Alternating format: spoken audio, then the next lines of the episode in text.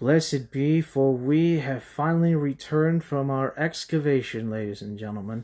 I know it's a surprise, but we have reached and acquired the sacred brew. Welcome, one and all, to Captain Mediocre's Haunted Tiki Bar.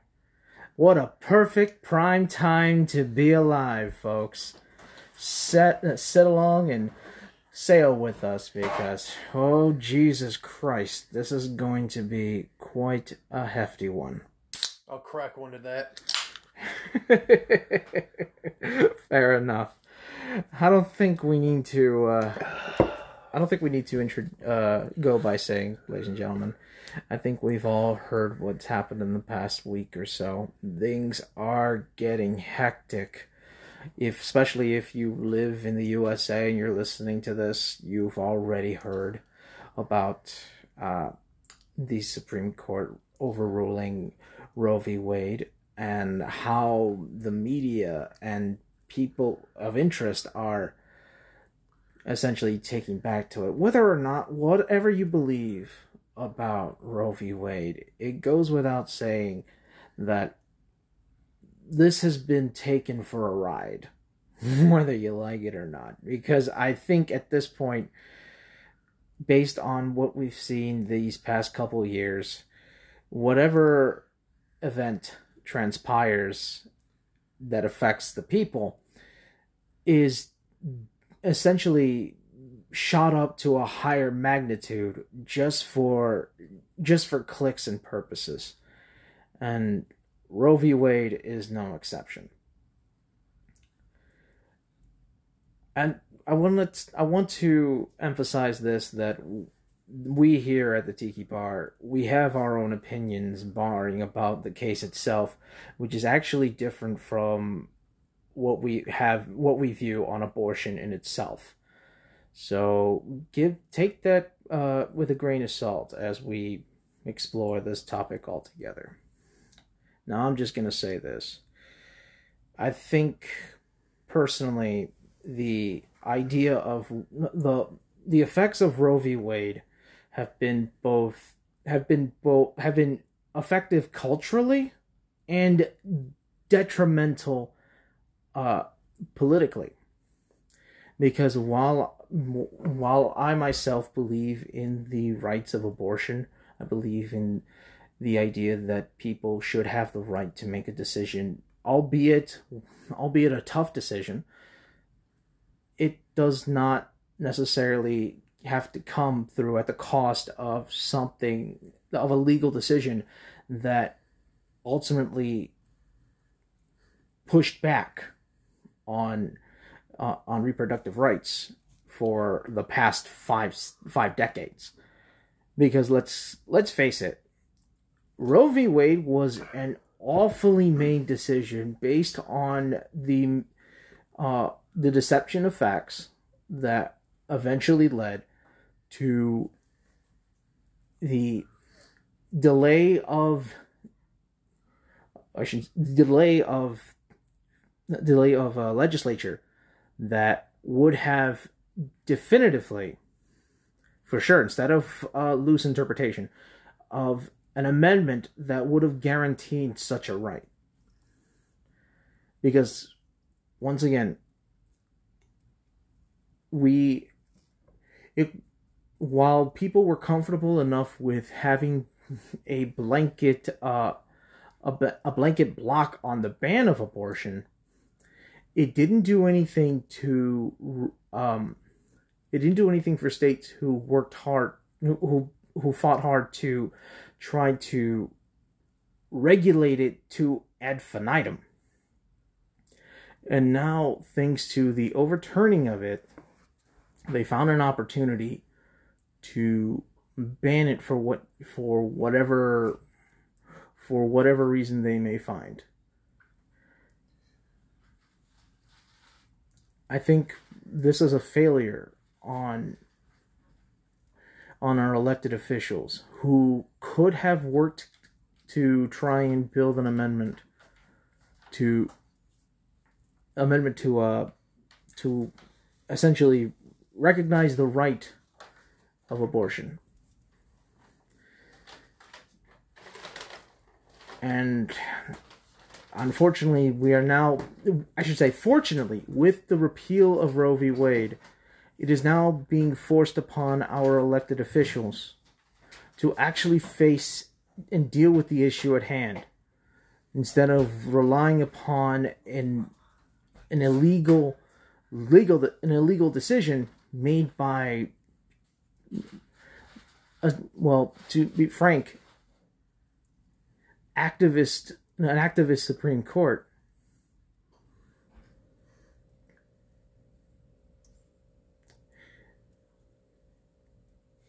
I don't know. I mean, I think that's probably very broad, but uh, what are your thoughts?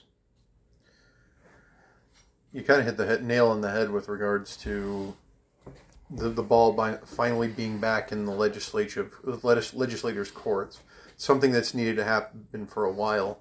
There are people who have said that Roe v. Wade was a haphazardly slapped together uh, verdict in general and was used as basically a, a stopping point for a great deal of actual lawscape, lawscaping that could have happened in the interim.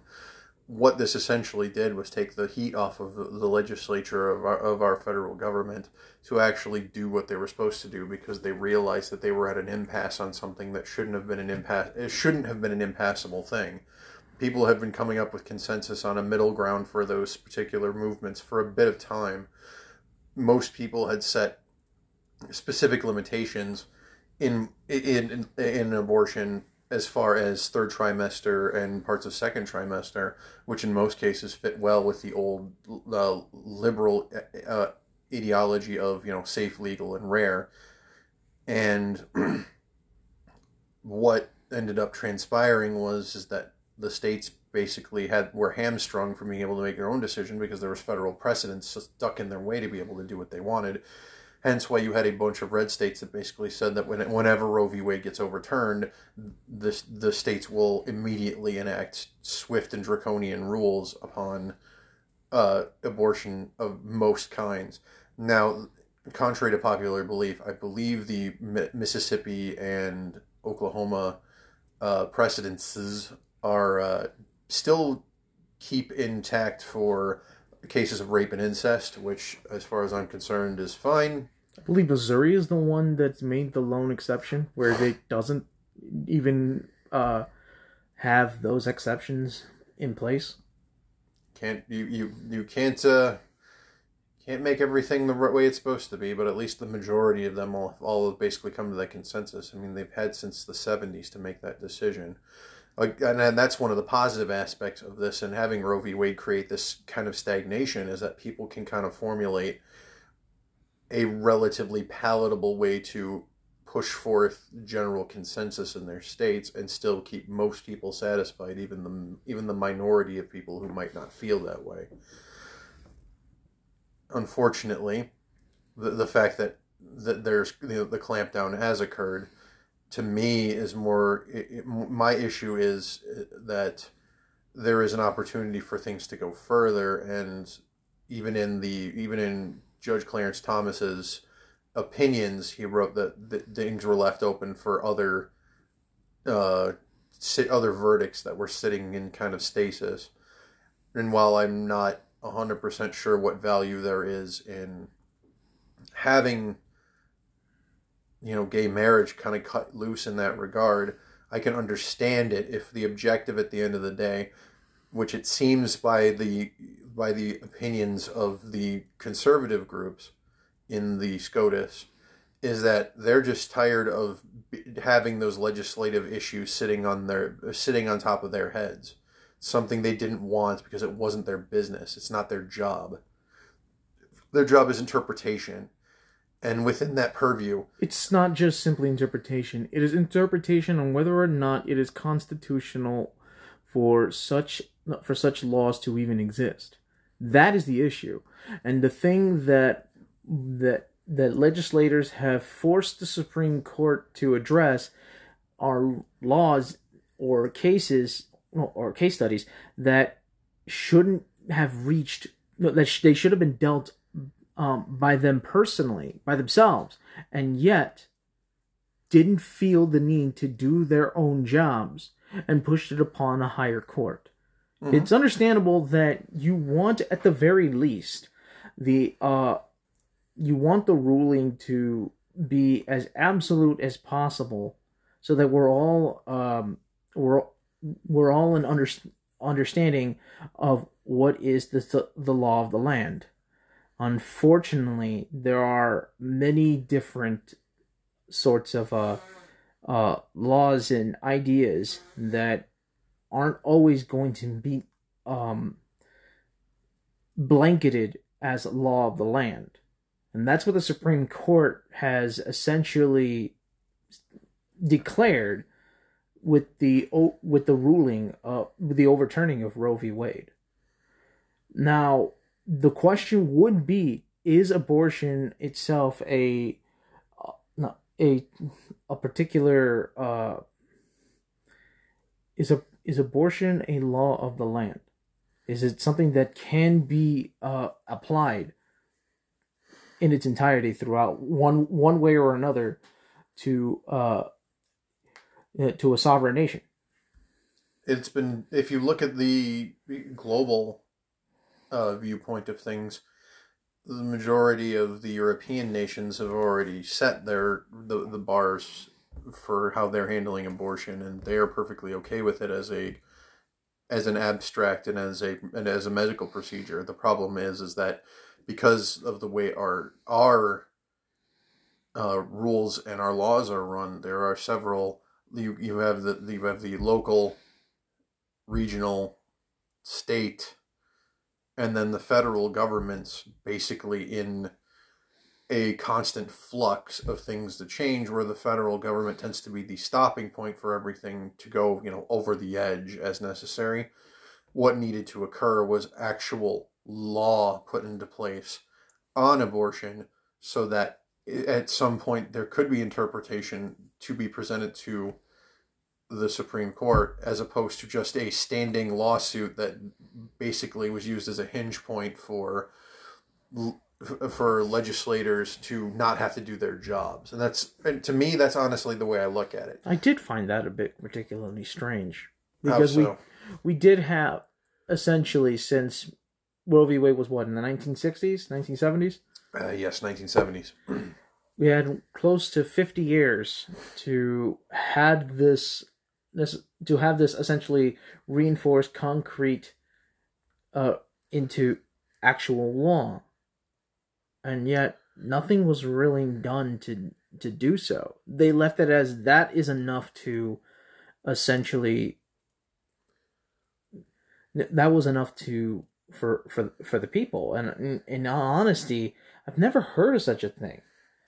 I never heard of such a thing that uh, for a law, no, for a uh, for an idea to be legalized in a sense that wasn't directly uh, written as law. Yep. And that's really the problem is a lot of what ends up happening with interpretation of the law is used as kind of a stopgap solution for actual legislation, something that constantly keeps shifting away. And it's what ended up happening, at least with regards to Roe and Casey, which is the other uh, precedent that they overturned.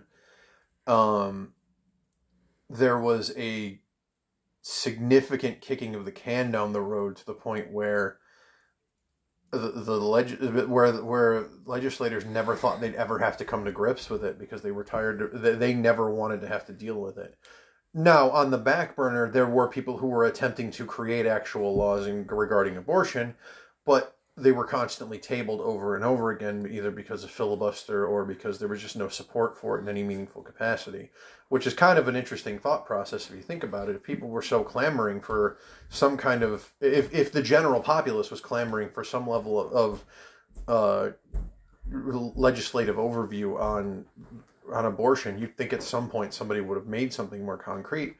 But maybe that's the problem maybe that was the value in having it sit as on the Supreme Court as opposed to forcing the legislators to do anything.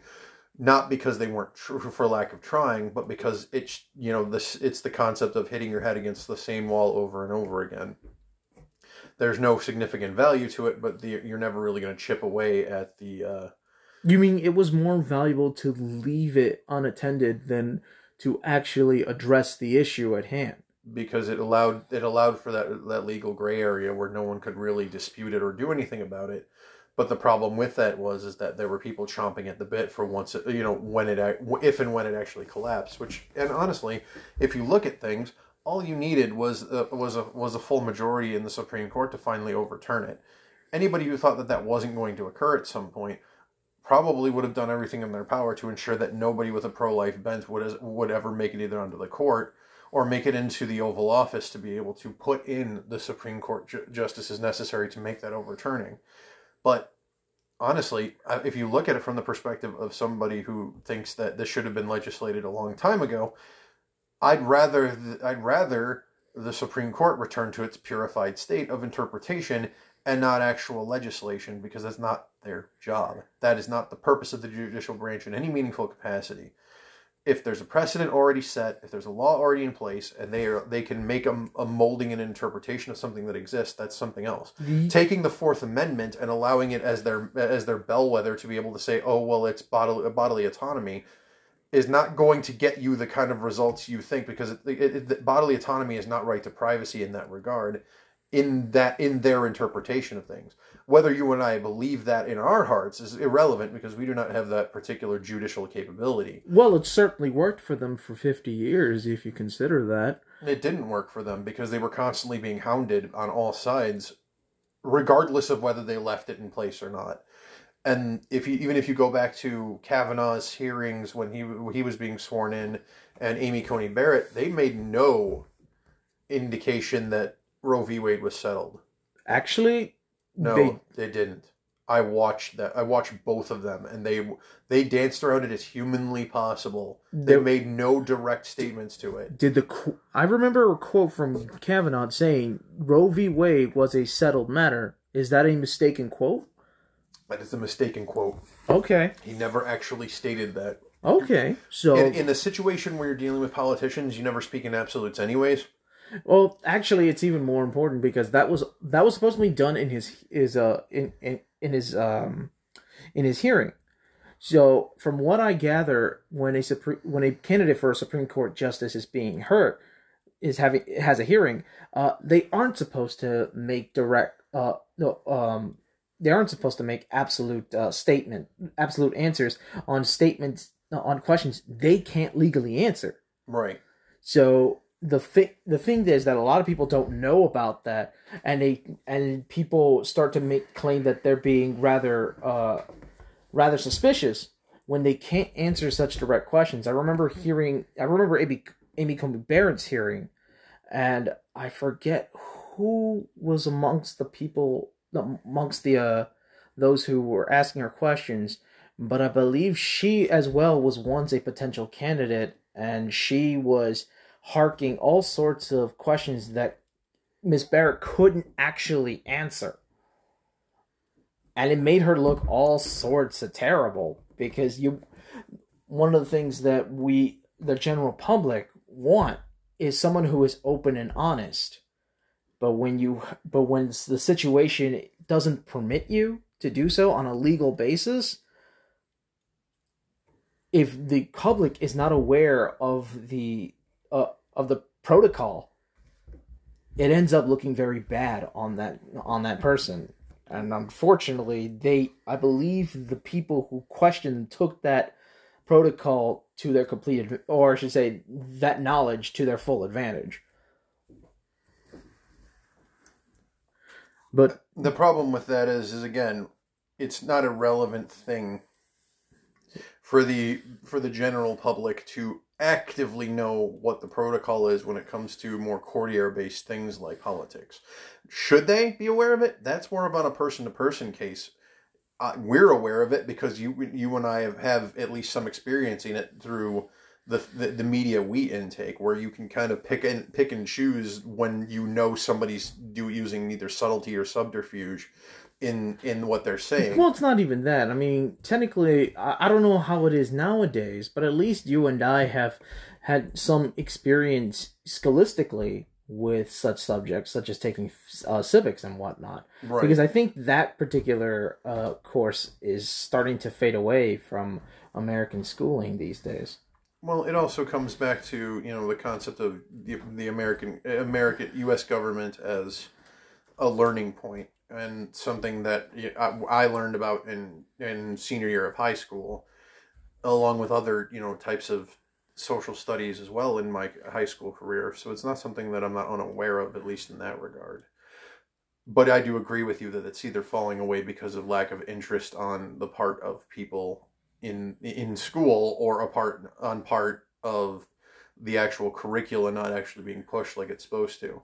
There's a certain level of naivete that is definitely permeating in our society, especially with the younger adult generations, where there's a level of emotion versus actual rational rationalization and rarely do they ever go to the rationalization point. They usually they usually ruminate in the rage and emotion area unfortunately you you mentioned the interpretation of the law and that's something that I do want to bring up because it does come it it does come into play when it comes to the Supreme Court. See, they go under the idea of strict interpretation of the law, and that is it has to directly state in the Constitution um, the very thing that you're trying to argue for.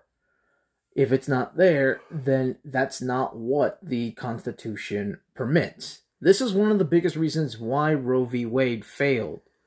It Or also eventually. didn't, it also didn't help that, that Jane Roe ended up basically coming out revealing who she was and regretting most of her decisions on why she actually allowed herself to become a focal point for a for such a uh, polarizing concept and whether that was something she did actively on her own when she reached out and was out for an interview at that point or she was coerced is anybody's guess because both sides obviously say, state their own side. Oh she was coerced into doing it. She didn't she didn't know what she was saying. She was they gave her money and she said she regretted it. And like no i think she actively had a change of consciousness change of conscience when she when she went and you know went into the baptism pool as they said in the interview and she became a born again christian. She realized that what she had done and all the things that she did basically were being used as a uh, as a divining rod for greater legislation without any real active voting and active you know debate and conversation. They used it as a way to shoehorn in something that didn't need to be shoehorned in. And it didn't also help that she came out and basically said that what she said was absolute lo- an absolute and all out you know deception. That's the unfortunate truth. Sometimes, unfortunately, legislation and uh, ju- and legal decisions are often made through deception. Because the sad part about politics is that it is often a game of deception. It's often a game on wheels behind wheels behind wheels. People are always trying to uh, one up one uh, one up each other and it ends up becoming quite uh quite a mess that essentially the masses uh have to clean up afterwards. the problem is is that they're too busy at each other's throats to actually do any kind of actual cleaning Well, that's due to another game that the politicians have played for ever since ever since uh, government was ever a thing, and that is divide and conquer because it's easy to deal with the masses when they're at each other's throats and not at yours. Well, Robespierre learned didn't learn that lesson because he had it, it, with uh, it was Robespierre, right? Robespierre, yes. Yeah, that whole uh, reign of terror thing certainly came down in his head, literally. Well, that only happened because he turned on his own men. And when that happened, that was when they decided game's over. We will stick with you. We will murder every single other person you tell, but you tell us that we're we're part of your uh your murder project. That's when we call it quits. And your severance, uh, and our, we'll take our severance package with your skull. Well, unfortunately, their skulls were taken as sever- severance packages because when the moderates ended up taking their place, they were dealing with all of the uh, all of Robespierre's uh, retainers, and uh, they themselves were being persecuted as a result, and many of them dealt with were were uh, led to the same guillotine that uh, Robespierre died in. well, again, you can only ride the terror for so long before you are eventually overwhelmed by it. That's I the mean, reason he's not. why. He's also not alone in that. You can see that all. You can see that in empires throughout throughout the throughout the centuries. You can see that through uh, the the Chinese empires. That's happened all. That's happened through almost every single dynasty they've had. You can see it in the. You can see it through the Indian dynasties. Their their kingdoms are. Their dynasties were full of uh, f- full of revolution. Uh, Mongolians weren't that bad, but uh, they did have to divide their empires upon, upon Genghis Khan's death, and theirs eventually fell through uh, corruption and uh, no, corruption and uh, well, again revolutions. Then you had the Roman Empire, which was also filled, which was a quintessential example of what happens when corruption is led to the point where your populations are just simply not going to deal with it anymore. Well, It's- hedonism. Hedonism run amok is generally the reason why most things fall to fall apart or corruption of some kind. And I mean, if you look at everything that's going on now in in the- in the American Republic, you could pretty much see the the, the, the shadows of those pre- previous mistakes being you know repeated over and over again. Whether you want to believe that or not, it, it's difficult to not look at the evidence pre- presented in whatever capacity it's presented and go there needs to be a certain change in one direction or another. As as as I've stated before and I will continue to die comfortably on this hill with a pillow and blanket legislators are the ones who create laws.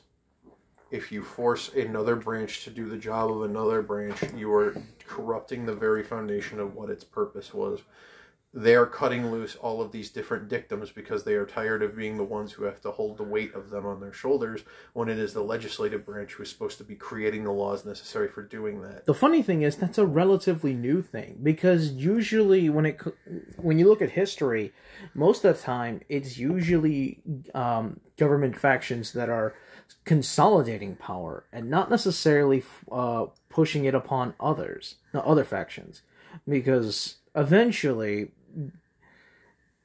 Eventually, a faction becomes so powerful that they can no, they can no longer be satisfied with uh, the limitations that they have. So they constantly try their damnedest to expand. This is a case where it's not about consolidating power, but rather uh, pushing responsibility onto other factions. One that was rightfully theirs to begin with.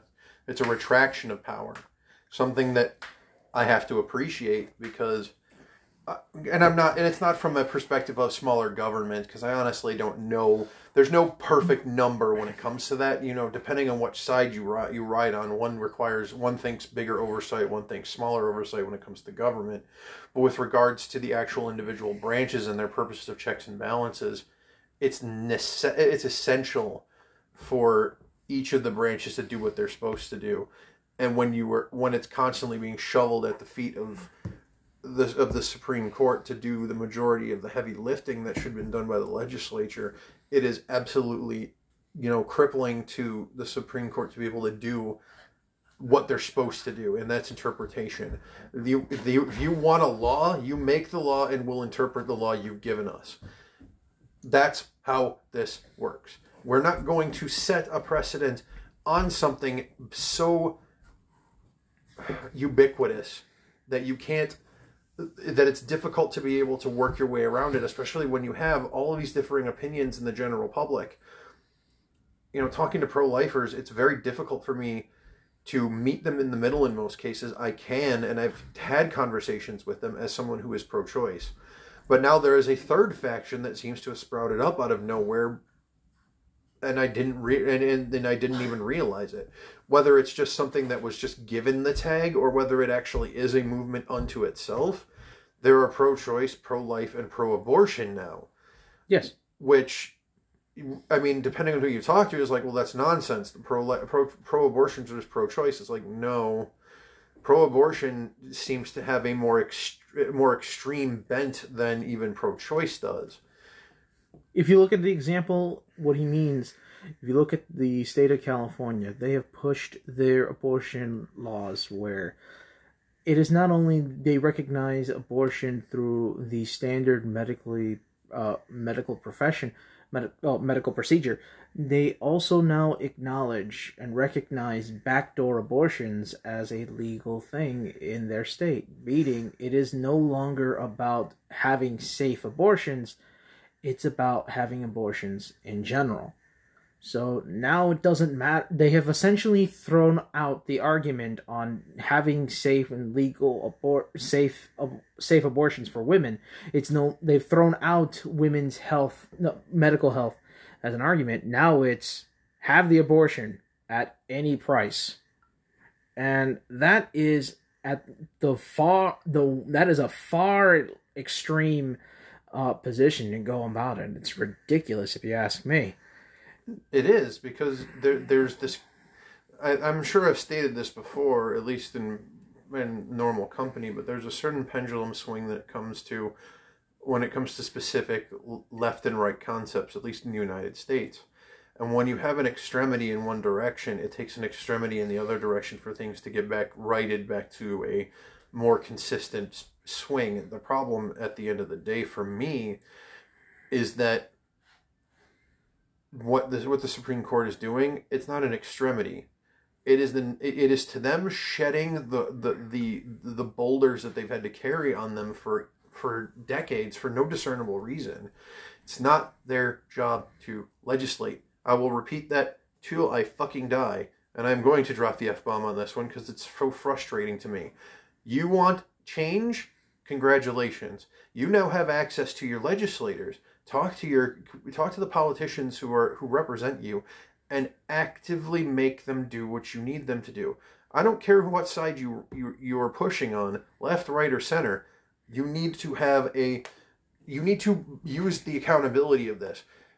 This to me and especially with everything that was going on with the with the supreme court members being doxxed and having their private information you know spread across and people protesting and at their homes which is illegal. Not to mention having someone nearly attempt to assassinate one of them. Illegal. Excruciatingly illegal. Here's the thing. You mentioned you mentioned earlier about Clarence Thomas's idea, or I should say, his statements that may potentially challenge the the the uh, the legality of gay marriage. So, and then added the uh, the pendulum swing. So let's talk about something that I think has been uh, widely ignored or denied, and that is the slippery slope theory. Depending on who you talk to, it's either a theory or a fallacy. Oh, the problem with that, it's not a fallacy. Yeah, I think we've seen more than enough evidence nowadays, at least in the past 20 years alone that it is certainly not a fallacy. It well, is, you could go on you could go on historical precedent since that's your bent. Absolutely. Wasn't the appeasement during between World War One and World War Two? Yes, you you can argue absolutely that, that was a absolutely slope? slippery slope because you are arguing you are making the problem with uh, slippery slope is that it is often being it, it is often being uh, seen as a fallacy, claiming that it is claiming that events only happen in a vacuum, and that is just simply not true. Right. Humans are living creatures that respond to constant changing events. Mm-hmm. They will they will respond to it however they need to, or however they may feel entitled to. And appease and things like appeasement back in the forty no, back in the thirties or today with abortion, it is only a no, it is it is has been nothing but a confirmation that slippery slope is a legitimate is a legitimate process. We've seen it from more liberal aspects, such as what happens with California. We've seen it from more conservative ends, such as the such as the challenging of gay rights or gay marriage. Well, perhaps gay rights because we don't know because because the idea of slippery slope is how far can you push something until it gets pushed back? We don't know because if we let things go on one way one direction then it will keep going. And especially in a politically charged environment like today it is only inevitable whether one side or the other, it's going to continue on until you put a stop to it. And sadly, the thing that stops it is not the extreme is not the extremist art is not the opposite extremist argument. It's moderation. Moderation is what stops is what stops and cancels out extremities. Correct. And I think it is an aspect of life that people are constantly downplaying just because they feel they believe that centris, centrism or moderation is somehow an appeasement ironically. An appeasement to both sides. But in reality it is the sense of rationality that they can see the stupidity on both sides of the argument. Essentially. But what needs to occur that it, it, what needs to occur is a level of purification, and that's why, to me, the Supreme Court shedding all of these precedences back into the legislative courts is or legislative field is something that's essential. Because you want them to interpret something, you have to give them something to interpret. Nebulous concepts are not something they're going to try and interpret if they're given to situations, especially with Roe v. Wade, where all the stars aligned the way that they have, they and they made their decision. That's but it. That's what needs to happen. Here's the now thing. you need to now if you want change, you need to actually go to your go to your representatives, go to your senators, and be like, this is what needs to be done. You need to actually do your fucking job.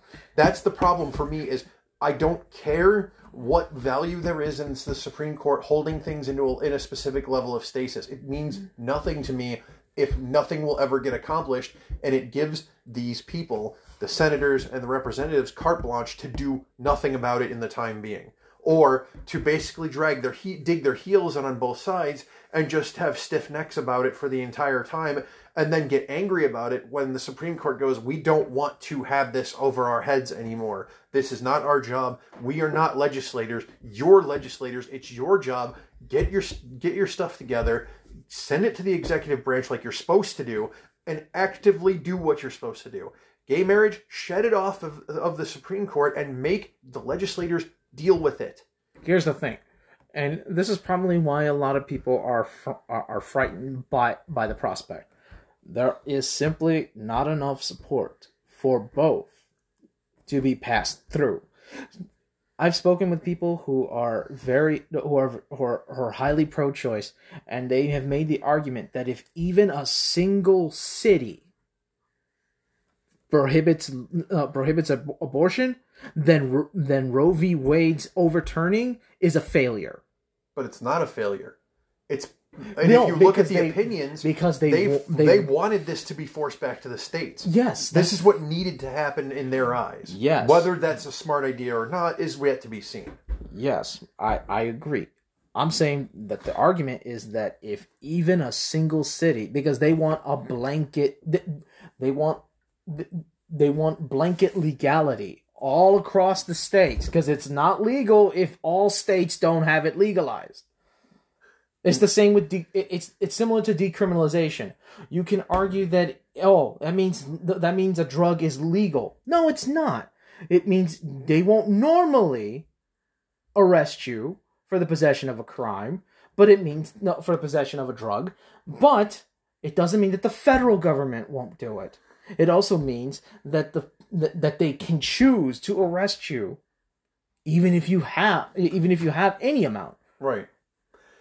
And yes, and at that point, I would agree with you in that regard. But the majority of places, majority of states that have legal marijuana in one way or another, usually are in in a position where they have the authority to tell the federal government that they cannot intervene in that regard, especially with regards to the amount of income they're able to generate. I can't it. say I agree with that because uh, at least when it comes to, at least when it comes to the clause of, fe- of federal dominance, it's that whenever there's a clash between legis uh, between uh uh, uh, law, federal overrides state, regardless. In normal cases, you'd be correct.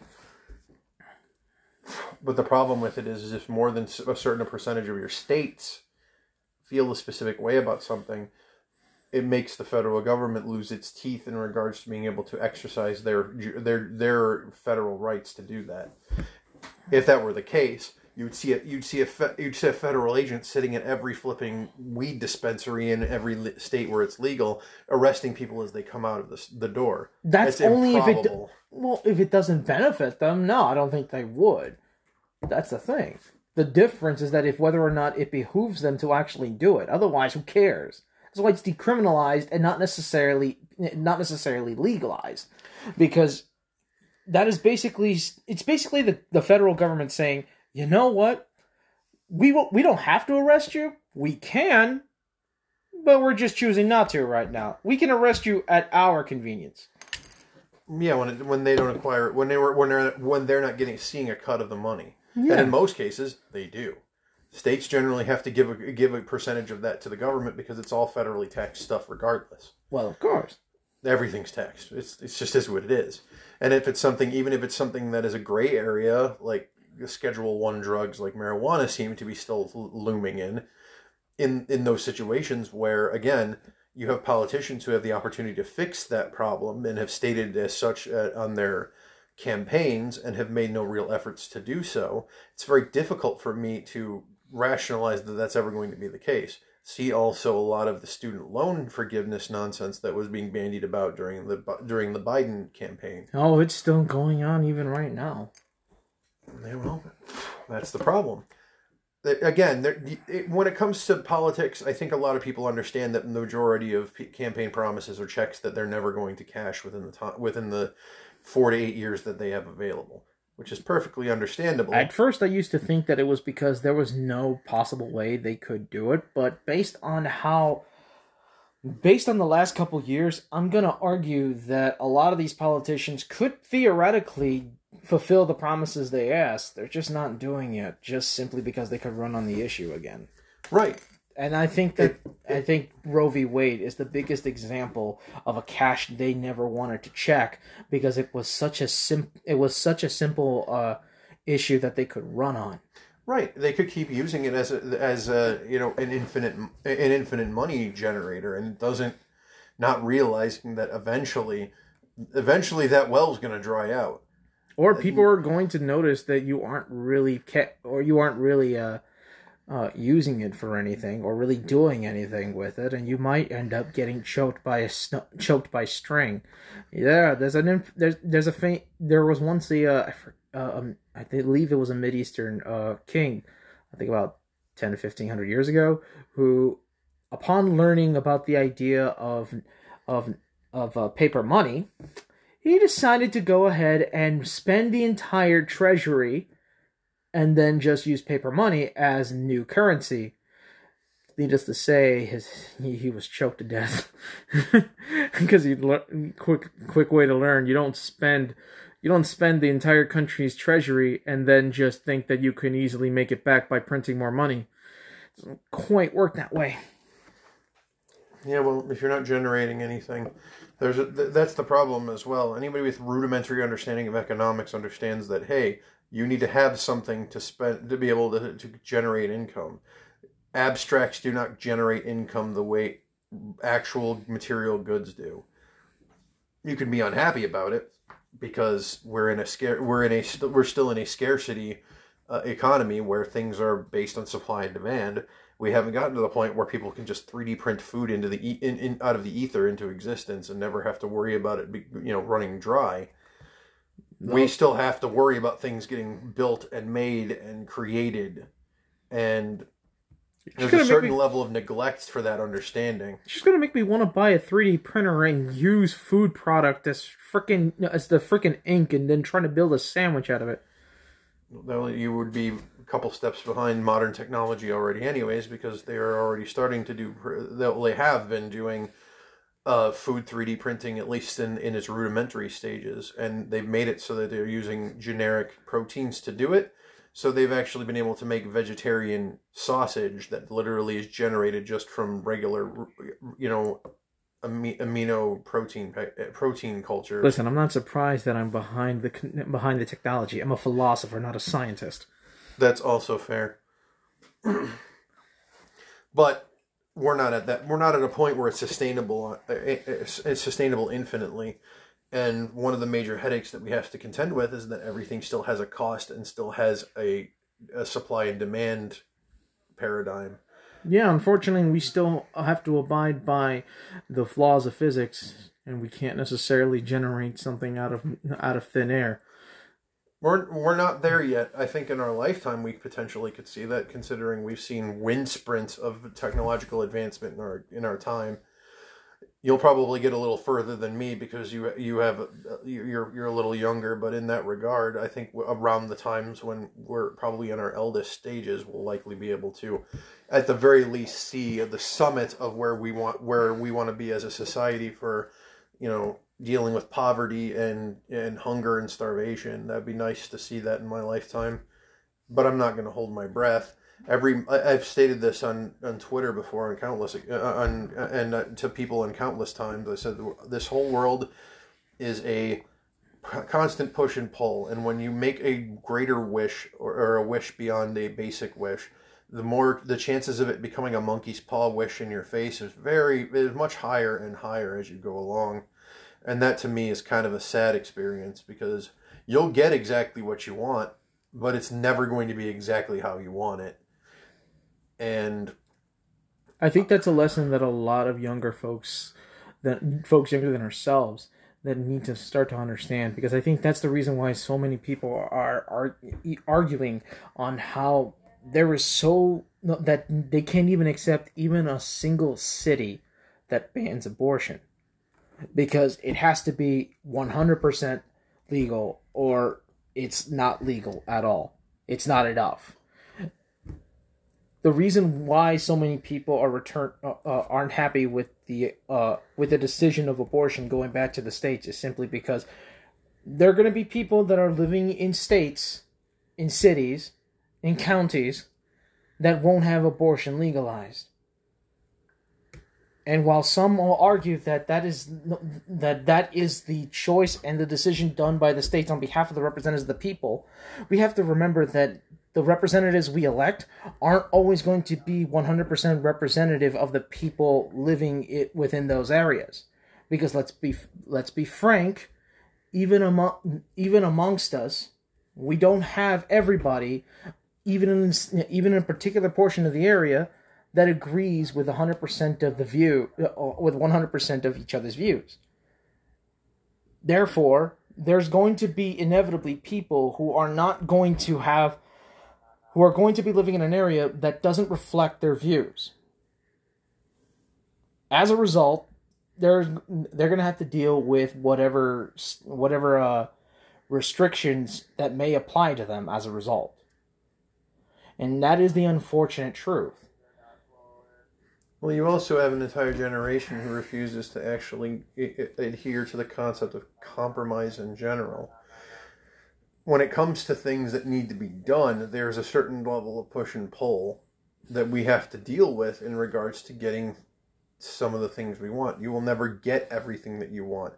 But when you're living in a situation, at least with entertainment and consumption, where anybody can pretty much access whatever they want at any given point, it th- there is a certain level of distortion from when you go to a consumable product to actually dealing with other human beings and abstract thoughts as law and morals and something where that they're, where they've cast off that concept of push and pull in favor of a, a more selfish it should just be done and there should be no conversation on it because it's just correct and that's not how this works. You have to contend with the fact no, that everybody was, has a different perspective. Absolutely. And that was one of the things that the United States in its inception was actually far better at than what we than what we are today. Compromise is something that the founding fathers understood because it they knew that many that many people as the country would grow would have differing differing opinions and differing views and a lot of these views were going to clash but instead of outright trying to unify everyone in having the exact same views they worked towards unifying them in as many views as they could and leaving the people with the freedom to make their own decisions and make the and have their own views as much as they could. Was it a perfect system? Absolutely not. And to this day, it has shown that none of this has been absolutely perfect. But as the but as the cent- as the centuries passed, they had shown their it had shown um, its endurance through its ability to compromise. And whether or not we appreciated the effects that compromises made, such as the effects of what slavery happened or Jim Crow laws. Not that they were, not that I'm saying that they were right to to remain, but they were aspects of our our lives that may, that in some ways kept the country going until the people were smart enough to finally say this is enough. And we showed that that we were able to shed them off whether through bloody war or through civil rights.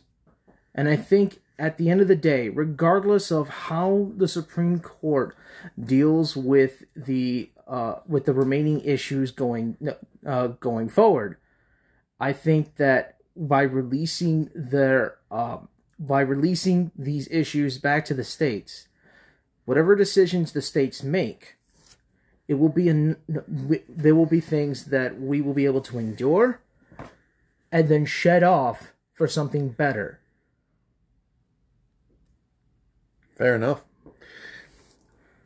I think what I think at the end of the day, youth tends to have a specific tinting on people's perspective of things where there there is a certain level of expectation that things are just going to happen the way they're supposed to happen with age comes the understanding that there needs to be consensus. I think once these once these younger adults start to get older and older and grasp more responsibility, there they will have the potential to reach greater consensus and meet more in the middle on much more pressing matters.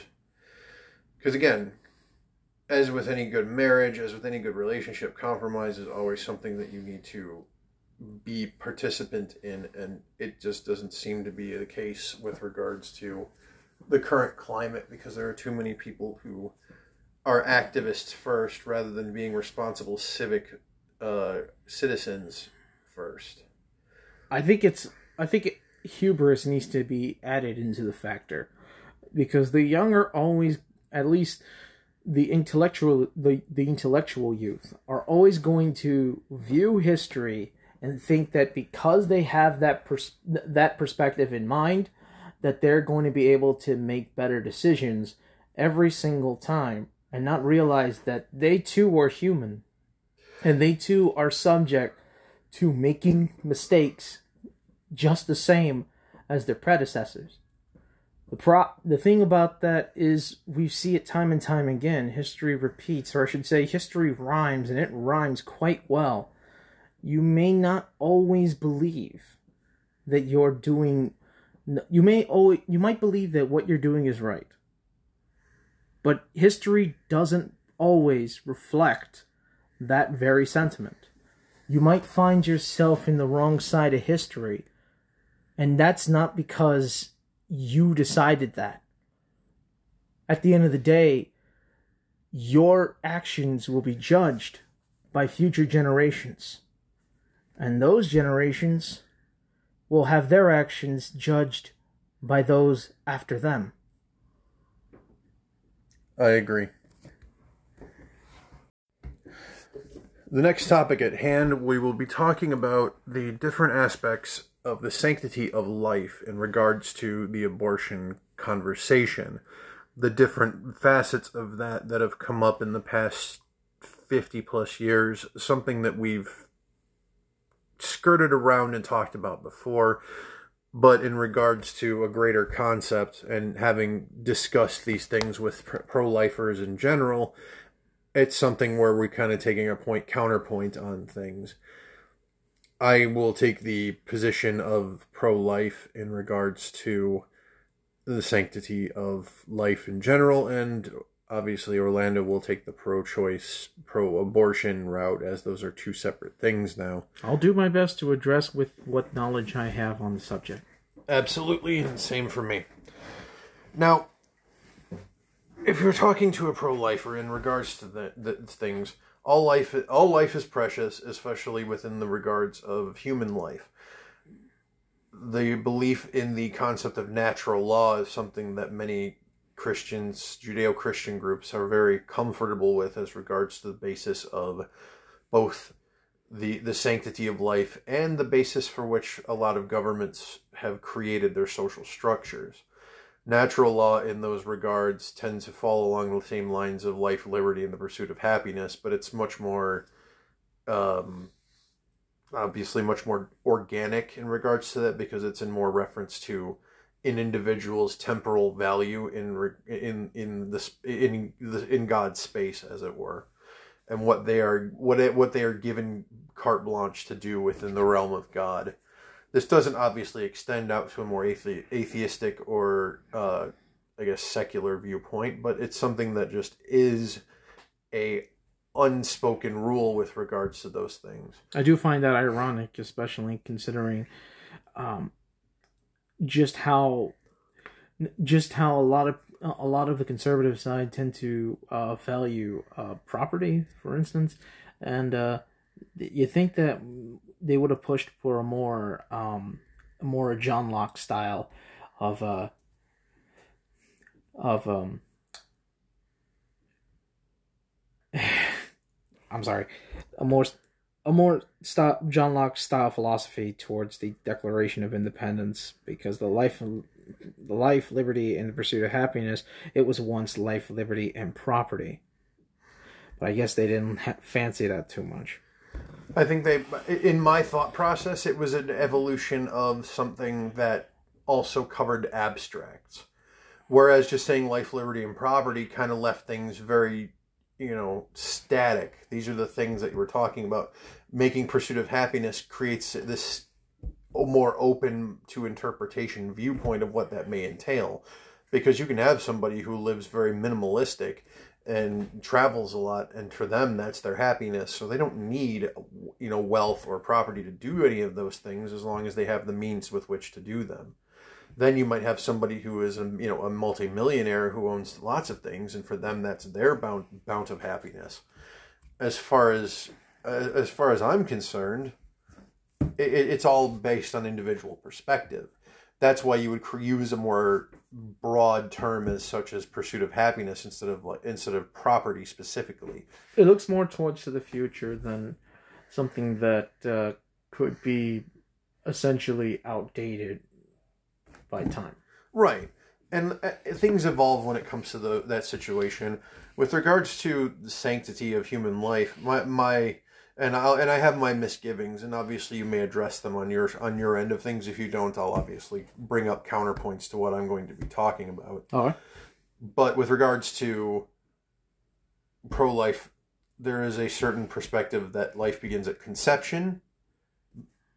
There is to them they believe that there is a biological precedence for this, as they have you know doctor um, doctoral proof that those things are true on their side, they believe that the, the moment the, the moment the child drops into the womb womb in one form or another that it's a living breathing thing. It's kind of a very nebulous thought process but i'm not nebulous more... thought process so so absurd that you only that most the most expectant parents don't even know that they're expecting for at least six to 12 weeks after the fact. Moreover, there's a chance for miscarriage for the first majority of the trimester, anyways. Anyway, getting off topic. And that anything that is done to the child within regards to this is is blasphemous and, and akin to human murder, murder of a sentient life in that regard. They believe that there has been a gross mis gross abuse of the tools that we have at hand to deal with a lot of the mistakes that are made in life and they believe that there's a, a walking away of responsibility on all parts on all adult parts with regards to procreation and all of the uh, associated escapades that come with that. To me, it, it, it rings hollow in general, but I can understand where they're coming from in regards to that aspect. Not so much the aspect of, you know, life is sacred and starts at a specific point, especially in the face of the, the different back and forth that has seemed to happen. My, my, my belief is, is that, there's, that, that no one wants to be right. They just want to be right at the moment.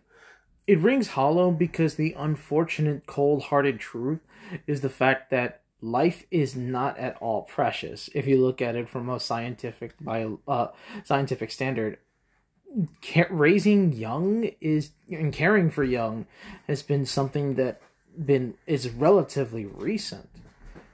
The the vast majority of life on the planet has little to no child care and abortion in wildlife is is not a is not an exception but a normality. It's part of the rule of life it's something that ev- that almost every single organism on the planet goes through on a natural process and on a variety of different reasons.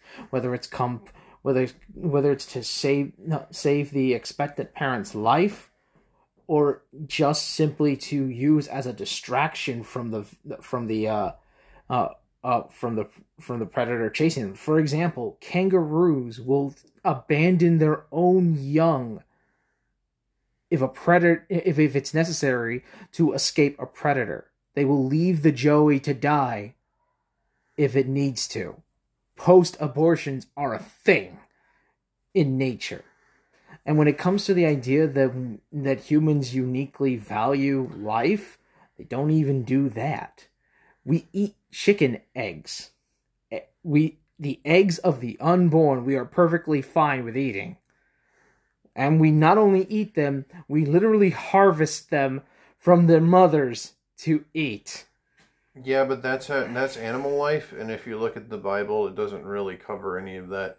It is the human life that's more pre- prevalent to them in that. Regard. Yes, but it shows the utter hypocrisy that hu- that humans have in doing no, no in uh, in valuing valuing uh, human life, or I should say the unborn over some no, other over other wildlife.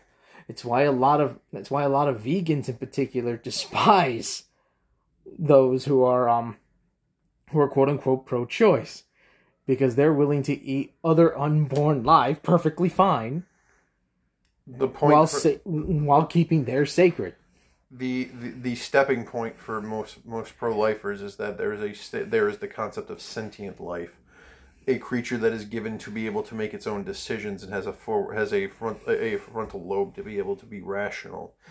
And this, and the potential within that. And yes i know what you're going i know which direction you're going to go and please do I'm just giving. I'm laying the cards on the table. I know that's fine. I'm not. I'm doing my best to not to bite my tongue. Uh, to by, bite my tongue in regards to by, in, inserting my own idioms into this because I want to keep it as pure as possible within that regard. This is why I'm making the argument. I'm not trying to. I'm not. I'm not trying to softball this. Otherwise, what's the point? This is why. Eh, this is this is why a lot of uh, a lot of uh, human beings study animals and they study their way of life, their way of being, and they even do their best to interact. This is why Koko the gorilla was a thing. It was a gorilla who could, that who they taught sign language to to show that the that animals weren't just mindless beasts just because they were less intelligent than us. They showed you know, Koko was able to show you know, what was once considered uniquely human emotion, rationale, no, rationality it was able to express all of that, even up to her dying breath. Rest in peace, Koko. So to un, to believe that animals are in some in some level less sentient than human beings is completely out of the question. The only ones that I could even make the argument that might be less sentient are the ones that literally don't have brains, like sponges, and those are some of the earliest organisms that ever walked the that ever stood on the planet. For lack of a better term, yes. Yeah, because you know sponges aren't walking around. It's not SpongeBob SquarePants here. Well, it seems to be the majority thought process, at least from what you're displaying, is that pro- the pro-life concept is much, very much a human supremacist viewpoint. It's like humans are humans are the apex predator. Therefore, we have we have a certain level of grace, a certain level of What is unique- divine divine protection within that regard. What is uniquely human is the concept of superiority. right? Animals don't look for that idea. They just look for the most part they it's it's the survival of the fittest. They're not looking to be the top dog. They're just looking to live. And they'll find and take advantage of any opportunity that go that uh that, that allows them to do so. Humans uniquely put a category among uh, amongst uh, all organisms. So I would it, it, it it goes all the way back to hubris. Humans having the uh, the the egotistical nerve to believe that for some reason they are the ones that have a righteous indignation above all other creatures on the planet. Now, say what you will, we've accomplished quite a bit. Some things that no other organism has ever come to.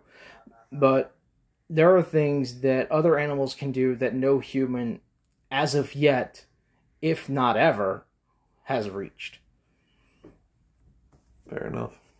I mean, you're we're certainly not going to be physically strong enough to cut no, to to create a cavitation bubble in, under the ocean.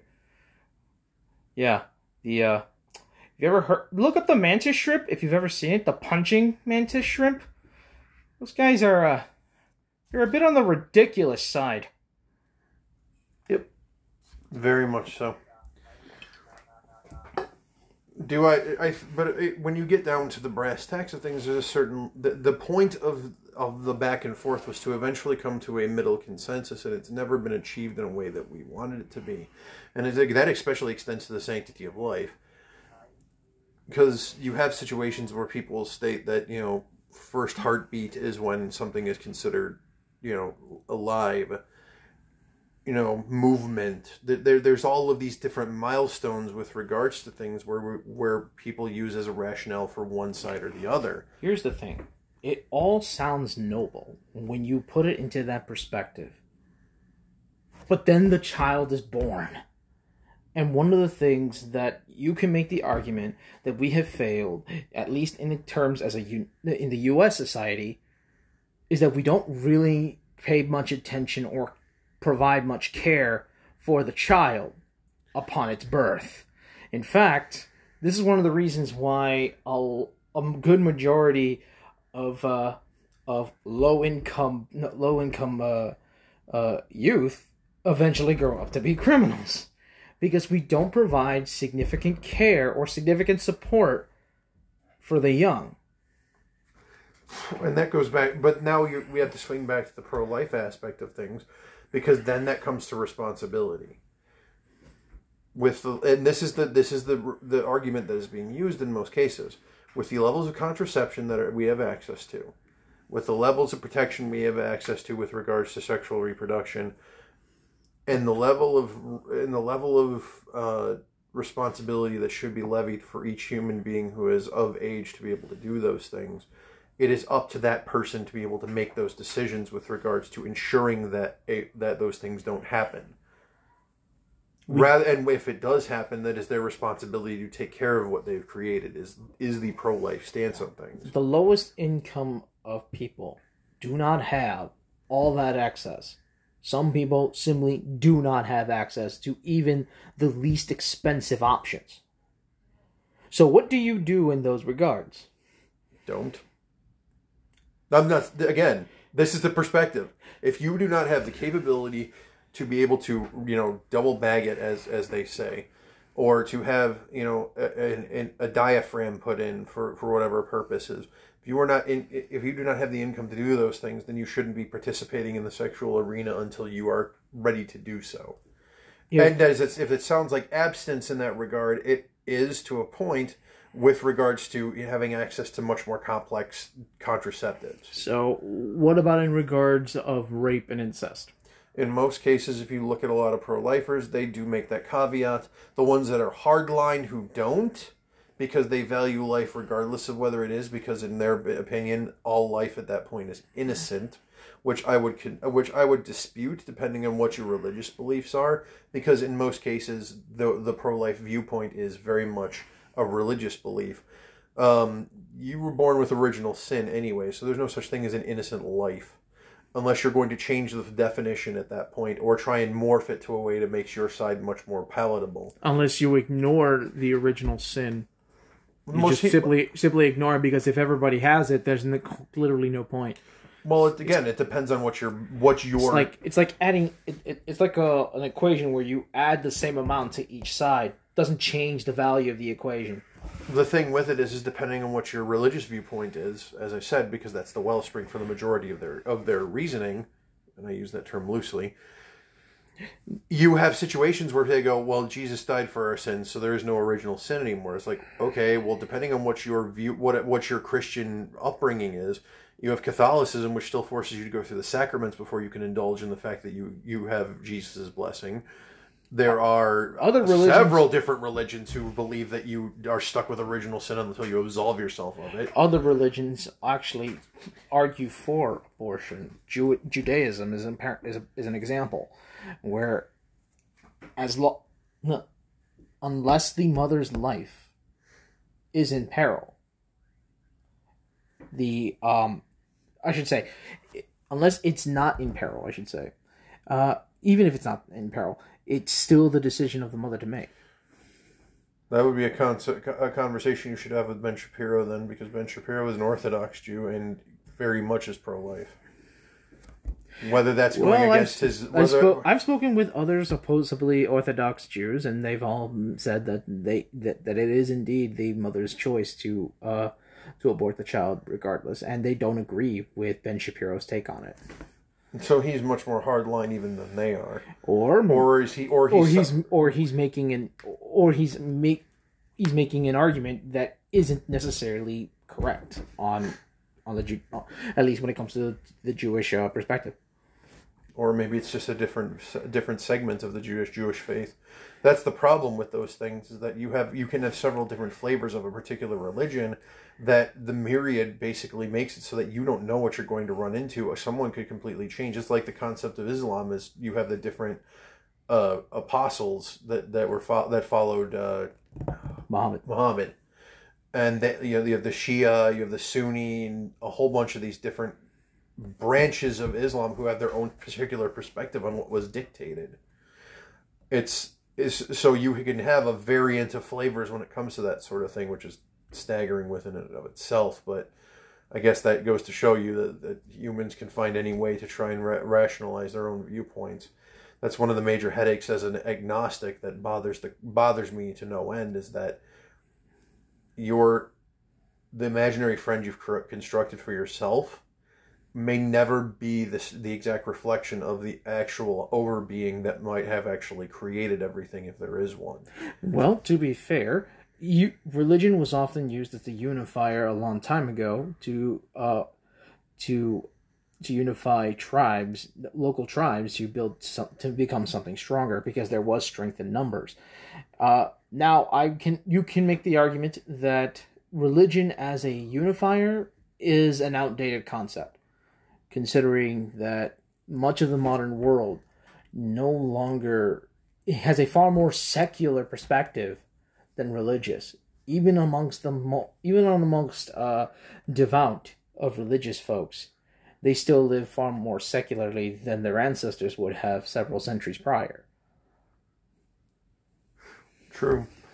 One of the major headaches for of- me is is that in, especially in the U.S. government, though there are people who are pushing back against these things because they're looking for a gym, mental gymnastic way to re reattach religion to uh, state affairs. As far as I was concerned and what I had learned in school, those things were meant to be separate for a reason. Mhm. There is an actual constitutional precedent for separation of church and state as there should be because if you were going to have them be together then you would have the oversight of the Pope di- dictating exactly what your what your country could do at that point.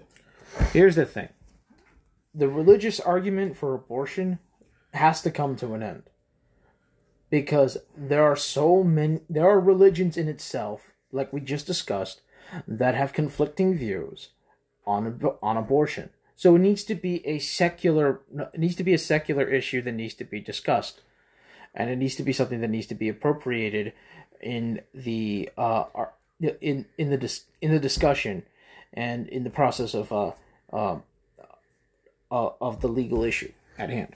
The problem with this is, and this comes down to the concept, the, the, the schism that has grown since, well, it's been a constant one, and I'd say probably started to come to, started to come to an actual realization probably in the 70s and the 80s with the hippie movement and then the counterculture movements that the, the 80s brought with us and started to catalyze, especially in the 90s, and with all of the nonsense that was happening in the Catholic Church there was a certain level of betrayal that had occurred within the Catholic Church that was just unreasonable for most people, and I think that, among uh, among other things, definitely crafted a the atheist viewpoint of things as a as a counter to the growing malice that was occurring in the church and the indifference that the church felt for for society because they believed that they were the supreme authority regardless of the fact that their priests were touching kids and they've never really absolved themselves of that. They've merely just turned their back on it. And most of the people I've talked to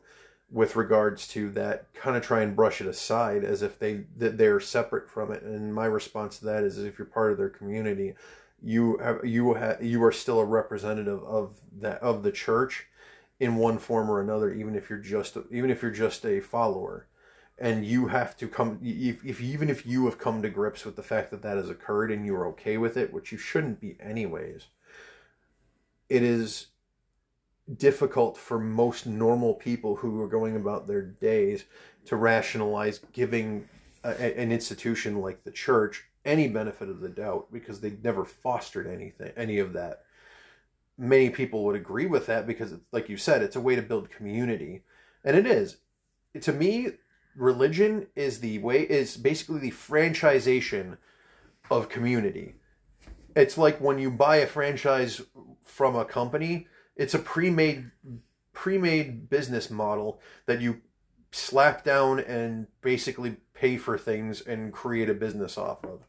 It's the same concept with church.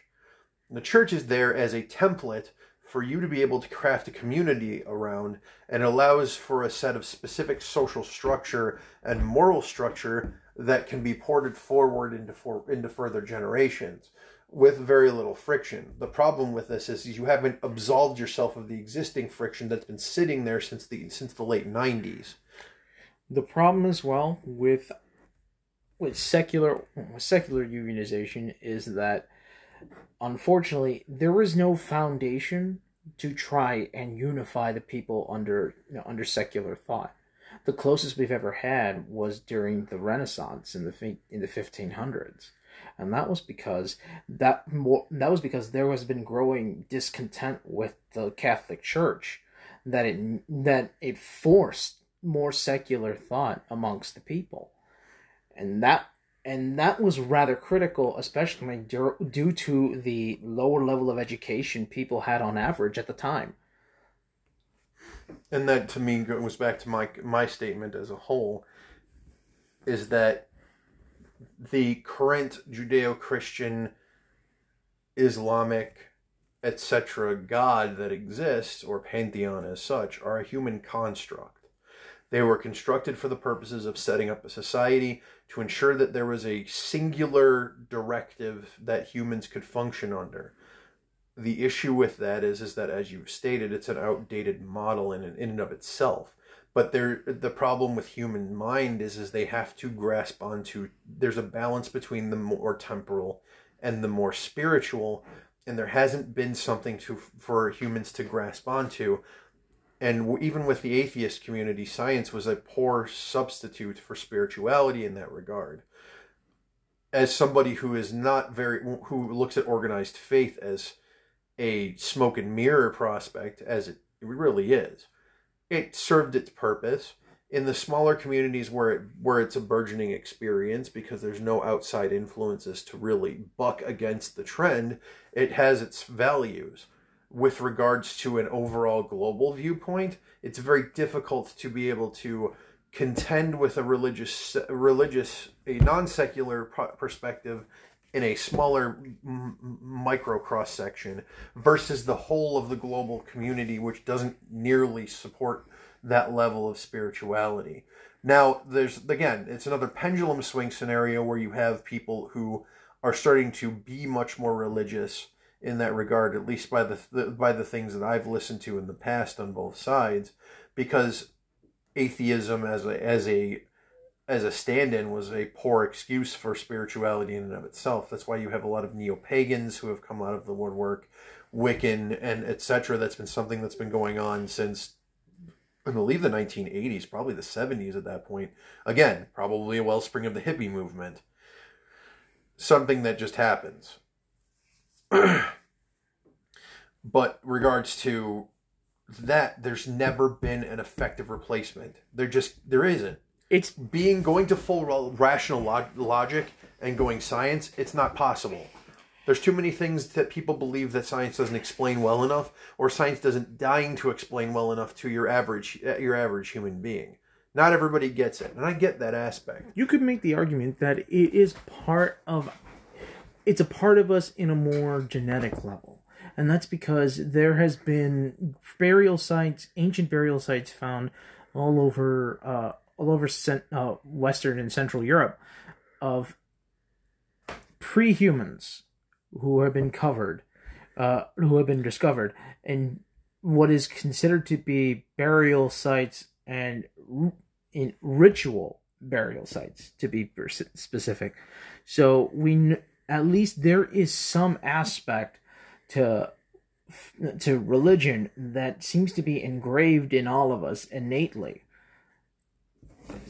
and it's probably why something like the sci- like a, uh, a science and reason is not something that can be uh, effective in in the human conscience and because at the end of the day no matter how much we discover no matter how much we learn it never satisfies us because it never leaves us with anything uh, that feels secure rather than actually being secure. It seems that humans still latch on to a more emotional aspect of of our primal being that keeps us going. And I think that's one of the reasons why religion still holds on to today, despite the fact that it's become uh, rationally obsolete the major issue for me is that what we've created in place of this and depending on the depending on who you talk to there's a specific level of depression that seems to have gone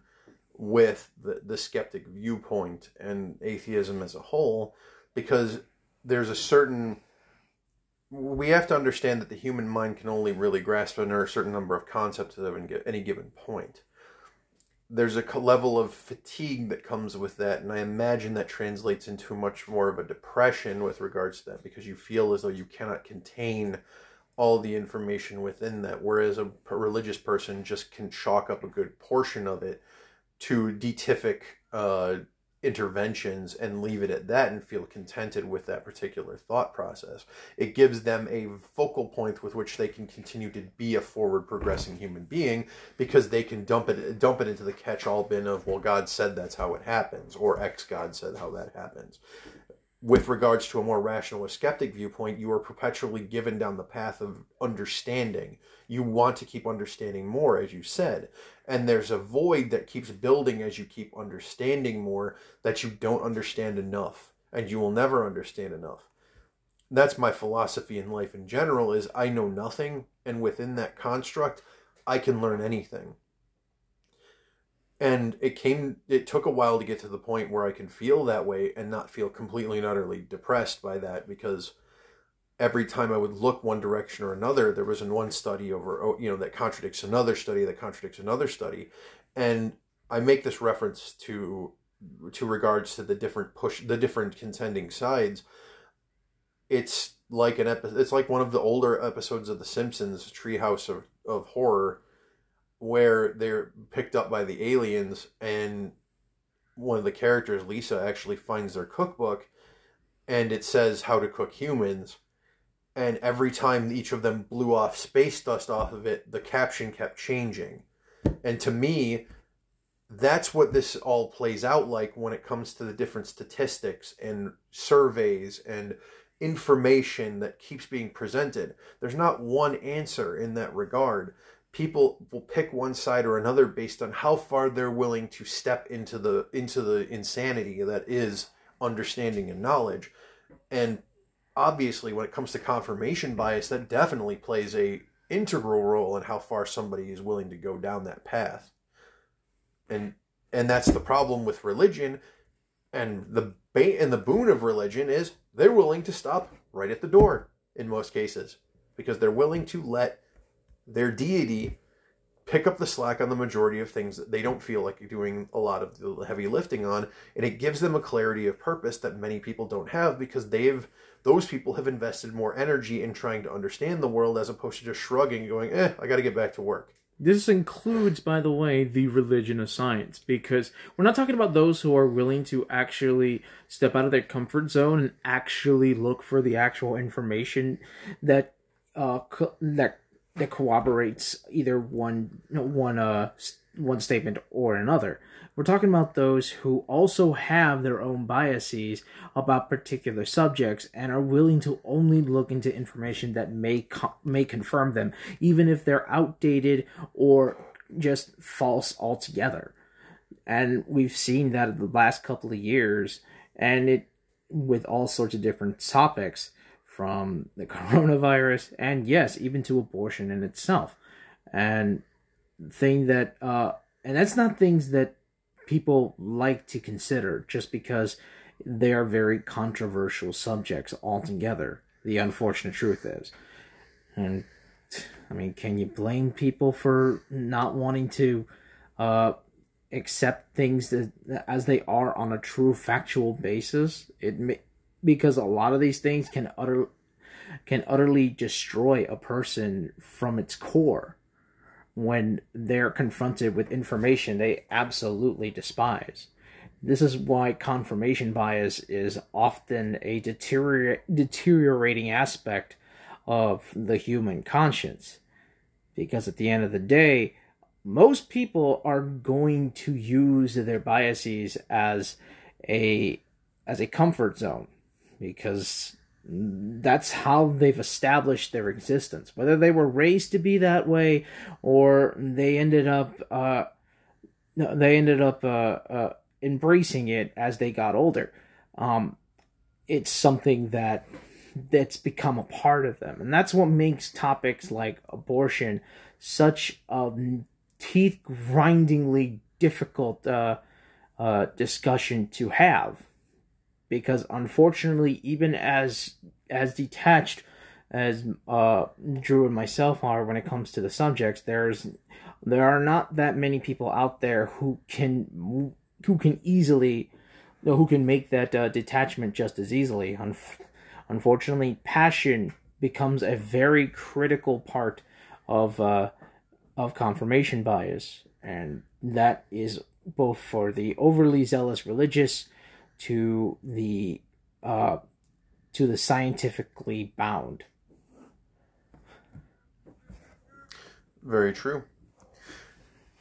I think at the end of the day, when it comes down to the, the back and forth that pro life and pro choice have, and by extension pro abortion, it's more of personal responsibility plus understanding of the biological uh, processes that our bodies go through plus personal emotional investment in what whatever in the particular uh, viewpoint will equal out what at the end of the day that person's perspective ends up being on those sort of things.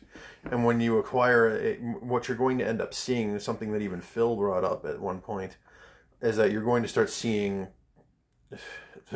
handmaid's tale style enclaves of religious uh, zealotry when it comes to that sort of stuff and when you have a situation where you have states who have differing viewpoints, that's bound to happen in that regard.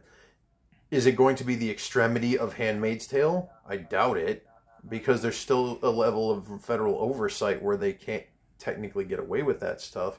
And if they push too hard in a direction because they are aware that, that that they're being watched like a hawk with regards to what they do, they're they're not going to be able to go to that level of that level of chaos that these people think that they are and what you know fiction has drawn the conclusion of. Do i do i think that there's going to be galvanization on both sides? Of course there is. There already was. It's as you said about california. I'm sure our state will follow the same protocol. Pretty sure all the other blue states will do the same thing and the red states will do what they're going to do. It, it just is what it is. When you have uh, when you have a convention of states like we do, they're going to do what they want to do, and at the end of the day, the federal oversight is merely just there as a blanket way to set a bridge no further in most cases. And it's already been proven multiple times, especially within the Civil War Hell, the entire Civil War was sparked by the fact that the North was disobeying federal dictum that stated they weren't supposed to free the slaves that they were catching, along with other things. Oh yeah, because the irony that the irony that the South has always been making is that they argued for that they argued that they fought for over their over their over states' rights when they were in fact doing the very thing that they claimed to have fought for, and that was impeaching the right impeaching states' rights. Because the the the um the sl- the slavery act that they uh that they proposed after the compromise of uh of I think it was 1820 or 1820 uh, 18 uh, I'm sorry. Anyway, the compromise that they made that the Federal Slave Act was a lot harsher. It forced northern states who had slavery illegal to be bound to the very laws of the South and force them to uh, to cooperate with the Southern states to capture slaves that had run away that had somehow escaped from the southern borders. In the biggest irony, they were imposing on the northern states to do the very things that they had prohibited within their own borders. It's true. And they also attempted to make it so that their slaves could vote, which was very confusing to a lot to most people. But with their their rationale for this was is they worked for them, so therefore they should be given the rights to actually vote. Which well, if you which the, to the, me just seems like a more of an advantage on their end because if if the the the idea was that the slave the slave owners could get their slaves to vote on the, to vote in their benefit Right. Because be if they had advantage. the larger numbers, then that then then it would uh it would offset and put and it would offset the balance. The northern states didn't want that. As nor- you wouldn't, because that would be stacking the deck. But it also forced them to realize that they had to essentially take away the rights of voting from people who were already enslaved so they were they were sword. yeah they were stuck in a bad conundrum. Not to mention that despite the fact that they wanted those people free, they were still wildly racist. They still had their own fucking yeah. The biases were still there for the yeah. time, and and and that's that that's how the three, saying. Yeah, that's how the three fifths compromise ended up happening. Still ha- still totally fucked up, but when you put when you when you take a look at the context you start to understand why it is it ended up being the way that it is. It wasn't a messy. It, it, it, was a messy, messy compromise. I mean, it all was extremely messy in and of itself. So agreed. I mean, you're you're just putting you're putting chocolate syrup on a pile of garbage already, anyways. As it stands, what we're dealing with now is something of a it, it's going to be a tipping point, I believe. There are many people who who believe that this is the impetus for for civil war in regards to those things. I'm not willing to humor that. If only you could blame you could blame normalcy bias. Maybe I just don't think that anything bad's going to happen in general, and that could be the case. But I like to imagine that I have the I have the brain cells necessary to slam together to see whatever writing on the wall people are viewing Though, if we keep having supply issues, you will definitely see much more conflict with regards to that because when people start starving, they start climbing out on the streets to try and find food. Such as it is. But that's a separate topic for another day. With regards to this, if it keeps going down the way it does, you're going to see the Supreme Court shed a large cross section of the lit- of the litigation that they've basically been stuck with and forcing it back to the back to the legislative branch to do their actual job will they do that job no they'll probably tongue click and you know complain that you know the, the supreme court had the opportunity to leave things well enough alone and didn't take it and to me that sounds like lazy talk of people who don't want to do their job Remember, folks, at the end of the day, we pay these guys. We pay them to do the job. They dem- they They are the they are the elected officials we pay for. The judicial branch is not something we pay for. Those people are appointed. they are appointed and they're appointed for life. So you could do one of two things. One, you can make the argument to try and limit their terms, which in my opinion isn't the worst idea. I just think it's a waste of time. Or you can deal with the elected officials we have, the ones that come that we pay out of our own pockets through taxation, and get them to do what it is that we want them to do. Or we throw them out because they do not, we don't follow them. They follow us because that's the point of their that's the purpose of their existence. They have made us, they had tried to get us to believe that we are subjects to their whim, when in reality it's the other way around. And that, and that's one of the major unfortunate side effects. I think of this as a as a boon. And if you look at a lot of the the right, they're already stating this is what we wanted to happen. Everything is now in place for us to actually talk to our representatives and our senators and get them to start stomping for what we want. If you were smart, if you were pro- actually pro-choice, if you gave a shit about what needed to happen, you would be on top of yours the same with the same fervor in trying to push that forward. And caveat that say if you do not do anything, if you are not pushing what you need to be pushing, which you should be anyways because it's the job we presented to you, you are a representative of our will. You are the avatar for the region's will that you are presiding over. No corporate money that you're pulling from elsewhere changes that at the end of the day. And if you keep pressing those buttons and acquiring the corporate information and lobbying money you have, you're going to finally see the repercussions of the uh, of your actions and disappear from the positions that you're in in favor of someone who actually will do the job that's one of the major headaches that I think that people need to contend with, and that's why there's so much despair on one side over the other. One side's overjoyed because they see this as an opportunity to finally put the nail in the coffin of abortion. That shouldn't be the case. If you people cared enough, on the left side, on the side of pro-choice, you would be pushing back with all the fervor that you have instead of protesting at the at the Supreme Court. Why? They're not you. They weren't elected by you. They don't answer to They you. They don't answer to you. That's why your assassination attempts and your protesting at their houses and making their their neighbors feel un, unsafe and unsecure did nothing because at the end of the day they are not beholden to you. You have a perfectly effective outlet of people who are beholden to you. Your elected officials direct your ire at them and force them to do the job that they need to do. And if you want to consider it, they had over 50 years to make the amendment necessary. Right. They had the time to make laws. They did not take it, and every opportunity they had, that they, and not to mention the, the they always have riders and pork and other things that are always added onto laws to make them untenable for most people because they're trying their darndest to not have to do a multitude of different laws. They want to do one gigantic omni law that they can just slap down that allows them to not have to do nearly as much work.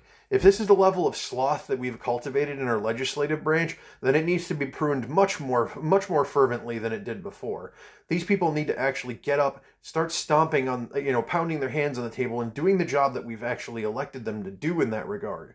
If you want abortion to be a law, you need to make the lawmakers make it a law, not the interpreters to interpret it into a law by using some convoluted fucking magic that you think is going to make everything better.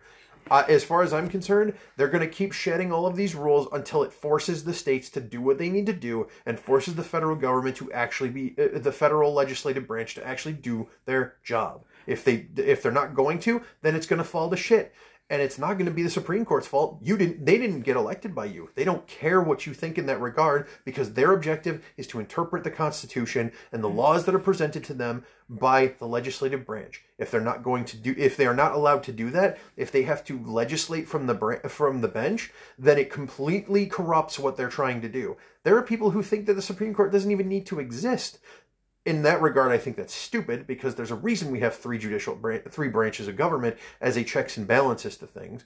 But I can understand where their heads coming from. They're looking at it purely from the fact that they've been legislating from the bench for so long that the the pure understanding of what they're supposed to do is completely been polluted to the point where they might as well just be le- another arm of the legislative or executive branch, which is why they're shedding all of these different dictums that they've been forced to carry for so long. Here's the thing. They've told you that they've been legislating for nearly half a century now, and yet no no nothing nothing of note has even come close to being successful. Right. Here's the thing to think about. If your legislators are tipsy-toeing in trying to get this passed, maybe you want to consider they may not actually support what it is that you want. And if they don't, get them out. Yep. It's bad enough that you've had in nearly over 50 years to get this legalized, get this uh, um, cemented into into government into uh, government policy, but to have them re- uh, delay or uh, flat out refuse to legalize abortion or put it into you know state or let alone national law kind of has me showing these folks are only doing so or making these claims as nothing more than show. And for that you really really need to test their willingness to serve you the people the community.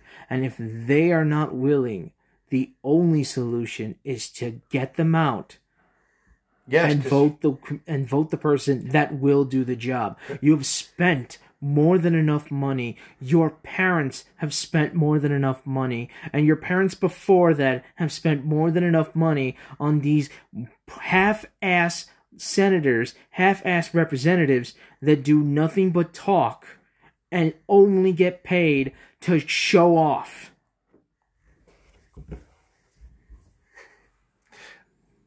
Uh, uh, hard to disagree with that level of fervor. well, they're the well people. Here's the thing: people don't under don't understand reason as much as they understand passion. Agreed. And that's why these idiots get voted in every single time because they show more passion than dedication. Mm. I would have preferred Tulsi Gabbard, but here we are. Fair enough but I'm one of those crazy people who who actually wants things to get done for both sides because you can't have an effective union when nobody when no side walks away happy or only one side walks away happy. Because again, compromise, whatever. As with regards to abortion, you, as, as Orlando said, you need to you need to fucking put your put a, put your your legislative branch to accounting because I promise you the right is already doing that and they're doing it in force. Yeah, that's not that's why we're not saying we're not saying anything on them. It's not because they need to be convinced. They already are determined to do what needs to be done. And if they are that determined and they have their goals set, you need to set yours as well. And with that said, folks, I believe we've uh, definitely had a nice, chunky conversation about things it's a nice kind of christening for the fact that we haven't really recorded anything since January. Yeah, that's mostly my fault. I uh I've had to I've had quite a bit of a heavy burden for my job to do and then well, let's just say things have changed to the point where that is no longer an issue. Indeed. He found a new ship to sail on without a captain who's rudderless, and it's always a good thing to, to see, especially for a fellow master of the tiki bar as he is. I appreciate the fact that we're back on track, and I, we hope to be recording going forward. We have segmented things out into two different sections, so if you want to listen to the first part of this, it's a little longer because of that, and with the formatting of Anchor, it makes things a little bit easier and tenable to bite size things a bit more. They're both under an hour, so they'll take up a decent amount of time for your day if you need to have something in the background, something to percolate your brain stem and your brain cells and all that other, you know, brain juice stuff going on. And of course, as we've always stated, oh, you know, we, we will have your uh, your drink of choice, or at least a new cocktail every t- every time we come in here, as far as thought process is concerned. Yeah, feel free to leave any suggestions, and uh, if it's a uh, if it's a suggestion that if it's a topic that's worth discussing, we may consider it. We've put, we posted the we post our link usually to our our phone our phone line, so you can leave a voicemail to us, and we will actually more than likely put it as a segment on our podcast when we actually do bring it up, and we will discuss it when it is presented to us. If not, obviously keep listening, enjoy yourselves. We our last our last episode in January actually had 27 listeners, which is awesome. We appreciate all 27 of you. Keep coming back to the bar. We will present you with more drinks as necessary. And obviously, as we do in most cases, have yourself a good evening. If you can't be drunk on alcohol, at least be drunk with knowledge. Agreed. Cast off, friends. Cast off.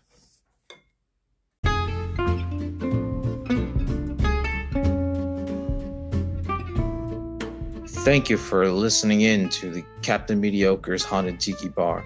We are humbled that you have given us your time to listen to us discuss things. If you would like to hear more from us, you'd like to see more from us, uh, I have personally a account on Twitter under the name of Ragnarok Knight.